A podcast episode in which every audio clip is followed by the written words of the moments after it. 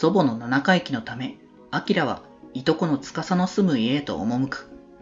6年前の出来事と現在を行き来しながら、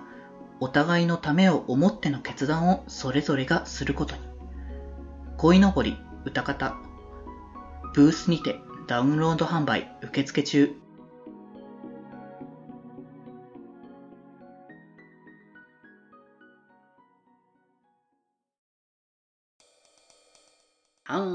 ということで、えー、引き続きですけれども、ここからはですね、えー、さっきは新刊の方の話ということだったんですけど、こっちからは、期間のね、お話、前回もね、期間の話でいくつか、こうさせてもらいましたけれども、まあ、今回はな、どれをこうセレクトしていこうかなっていうところで、こう、ちょっとね、いろいろ考えてたんですけど、僕らもね、まだ他にもいろいろ作品がある中でどれを紹介していきたいかなっていうところで、まあ、前回ね、紹介した期間系が結構、まあ、ライトなやつが、まあ、多めといえば多めみたいな感じのそうですね。初めて、麦田先生の作品に触れる方でも読みやすいようなものをピックアップした感じでしたよね、前回は。そうそうそうそう。っていうのがね、まあ、あったんですけど、今回はその、まあ、リトルブルーの新刊っていうところもあって、こう、リトルブルーもそこまでこう、ライトというとまたちょっと違うかなというところも感じたので、うんうん、まあ、じゃあ、せっかくなら、ちょっと、重めというと言い方はあれなんですけど、ちょっと考えが深まりそうな作品をピックアップしてみたら良いんじゃないかなと思い、今回の、えー、セレクトになったんですっていうところで、まずは、これ結構前の作品になるとは思うんですけれども、えー、はい、恋のぼりなかった、こちらの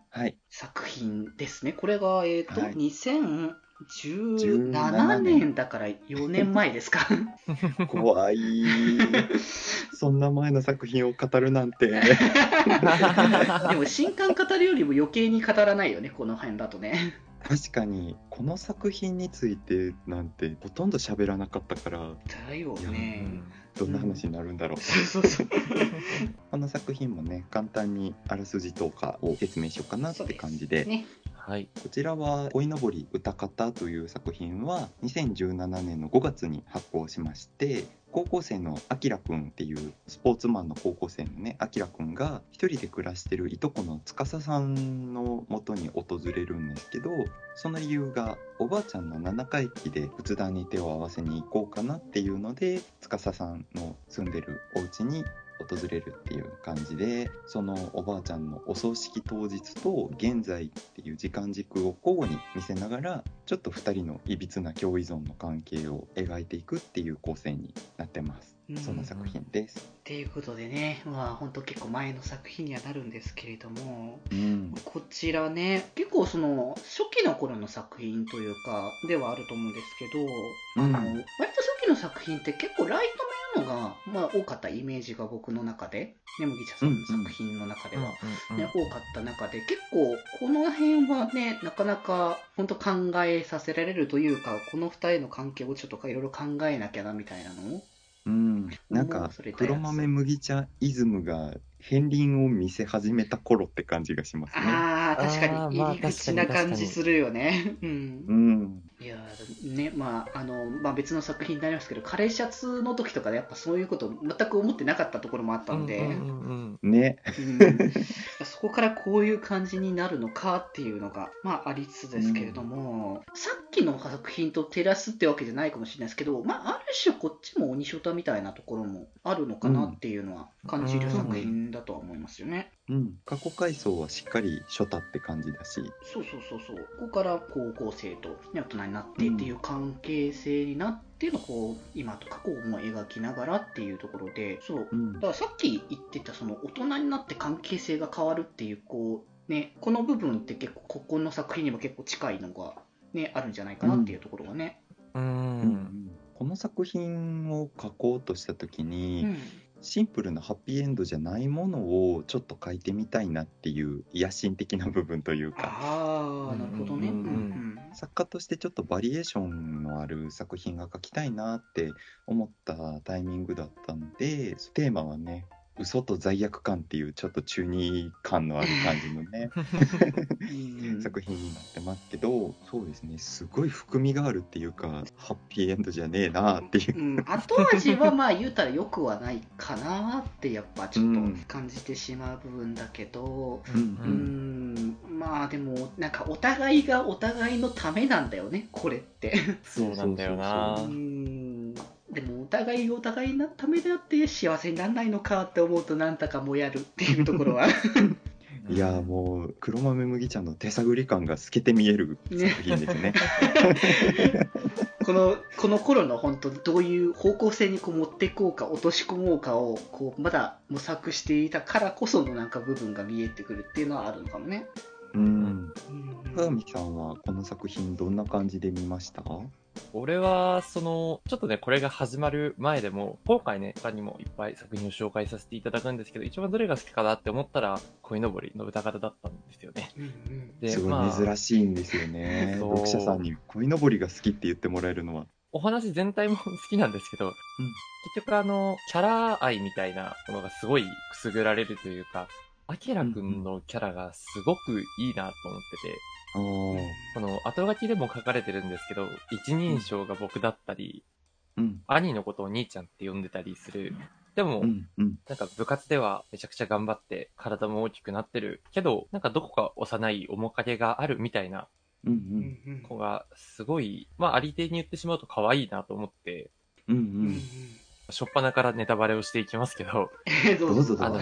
物語の最後ではなんか、少しなんかまた一歩自分が大人になったような、そういうキャラクターがすごい素敵というか、好きだなと思って、うんうん。この作品一番だなって思ってましたね。うん、俺の中では。今回紹介する中では。うん。なんか、書いてた自分がすごい言うのもあれですけど、うん、ラストのシーンはそうか、あきらくんがちょっと大人になったっていう風に解釈できるんですね。まあ、そういう見方も、うん、できると思うし、うんまあ、一歩成長大人になるためにはの部分だったのかなともね思えるよね。うん、うん、いや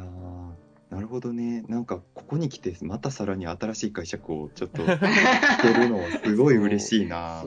いやもうあきらくんのことをね、割とずっと考えましたね。なんか、この後どうするんだろうとかずっと考えてました。うん、それはね、なんか、引きずるは引きずるんだろうなと思うしね。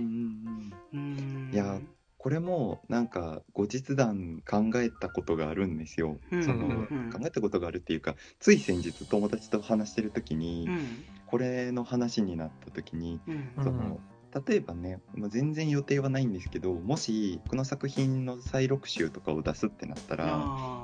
多分この作品は後日談をちゃんと書きたいなとは思っててで内容どんなのがいいかなって思ったら多分これ15年後ぐらいの話が一番いいんじゃないかみたいなことをちょっと思ってて。ああそれはうん。超解釈、うん、あるわ ね司くんがまあ40ぐらいになってて、うんであきらくんはもう30乗っかっててっていうタイミングで、その物語この本編では一応あきらくんが司さんに別れを告げて去っていくっていうラストなんですけど、うんうん、なんかそこから15年経ったらまた一緒にいるんじゃないかなっていうところをなんか。いやいい。それはいい そう見てみたいなーっていうのはちょっと作者自身もちょっと思ったりしてますね。それは見たいわすごい絶賛。めっちゃ今こう心にストンときたわ。めっ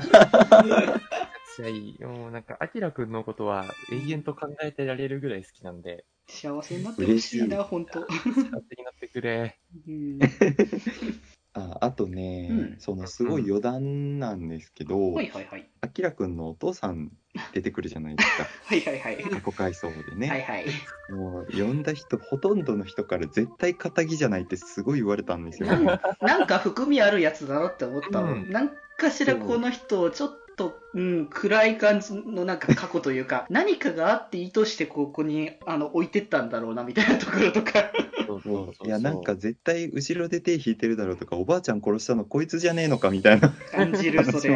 そうそうそうそうそう。いや、もう普通にただのなんかちょっとこわもての父親像として書いただけなんだけどな、みたいなことも。ザ悪人みたいな感じの方が。そうそうそうそう。それはある。いやそんな風に受け取られるとはってちょっとびっくりしてました。まあまあなかなかそこの意図の伝え方はないけどでも僕も普通にこのお父さんはちょっと怖いなというのは 見えてたんで。あるのかなとは思いながら読んでましたね。そうそうそう。特にその辺の展開集とかあるのかなと思ったらそういうことでもなかったからそういうことではないんだなっていうので。そうただのこわもてのお父さんです。考えすぎ。まあでもこれもね、あの読者の一つの解釈の一つと仕方ということなので、まあいろんなこう見方のできるこう作品の中の一つで、ちょっとおまけ的な形でこう見えるっていうのをね。いらない情報だな。まあでも、多分ね、思ってたし、僕、で前さ、あの僕と、あのね、まあ、うちの家よく関わってる市輪さんとかと、この恋のぼりの話した時にも出てたから、その話題。そうそうそうそうそう。やっぱそうなんだって思った。いや、思うよねっていうのはね。いやそういうところだから、まあまあ、そういうね、ちょっと、ちょっと脱線はこうしてしまいましたけれども、うん、まあでもこのね、こう、二人のこの関係性が、まあ、子供から大人に変わることで変化して、まあ、この先未来どうなるかもまたね、こう、まあ、今こう提示したこのね、15年後って話もあるかもしれないですけど、まあ、もしかしたら見た側的にはまた別の考えがあるみたいなこともね、多分思ったりは、うん、すると思いますので、そこは本当それぞれにこう、でもそれを前も何回かね、そういう話題はとして出しましたけど、こう、想像できるキャラクター性をしっかりとこう作っているからこその、ね、あの想像ができる部分ではあるので。そう、めちゃくちゃ広がる。うん。ありがとうございます。そういうところなんですっていうのはやっぱね、何度ともあの言っておきたいかなというポイントなので、また改めてね、こう言わせていただきましたということで。ちょっとね、最後一つ言い添えさせてもらおうかなというのがね、浴衣エッジはまたいつかリベンジしたいなって思ってます。なるほどね。ちょっとね、作画力って難しそう。そう、画力が追いついてない感がすごいひしひしと伝わってきてて。これはぜひともちょっといつかねリベンジしたいなって思ってます。浴衣ね。浴衣浴衣がいいって話も前裏側でしてたんだよね。そう。あえ二人で？いやあのなんかかたあの僕うちの相方君があの浴衣があまりにもあの興味がないっていう話をした時にねあはいはいはいはい、うん、そうね。なんでそんなに興味ないんだろうみたいな話をしてた時に、こんなにこうシチュエーション的にはいいのにという。ね。うん。まあ、うちの相方君的な回答としては、ポケットがないからというところでしたね。そうそう、ポケットがないから、ちょっと、ちょっと利便性がよくわからないみたいな感じのね。いや、そその観点はなかったね、僕らの中では。うん。利便性を求めてなかった、浴衣には。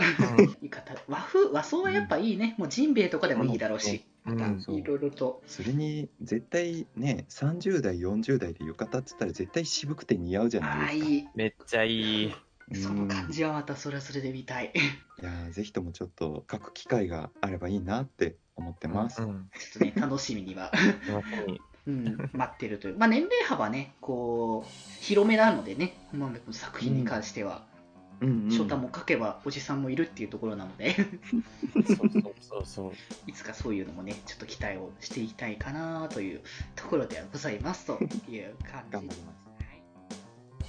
気ままに寄り道クラブでは皆様のお便りを募集しております。メッセージの宛先は Twitter アカウントはきまよりその他感想はハッシュタグきまよりにて募集しております。そしてこの番組をお聞きの皆さんぜひぜひ番組購読をよろしくお願いします。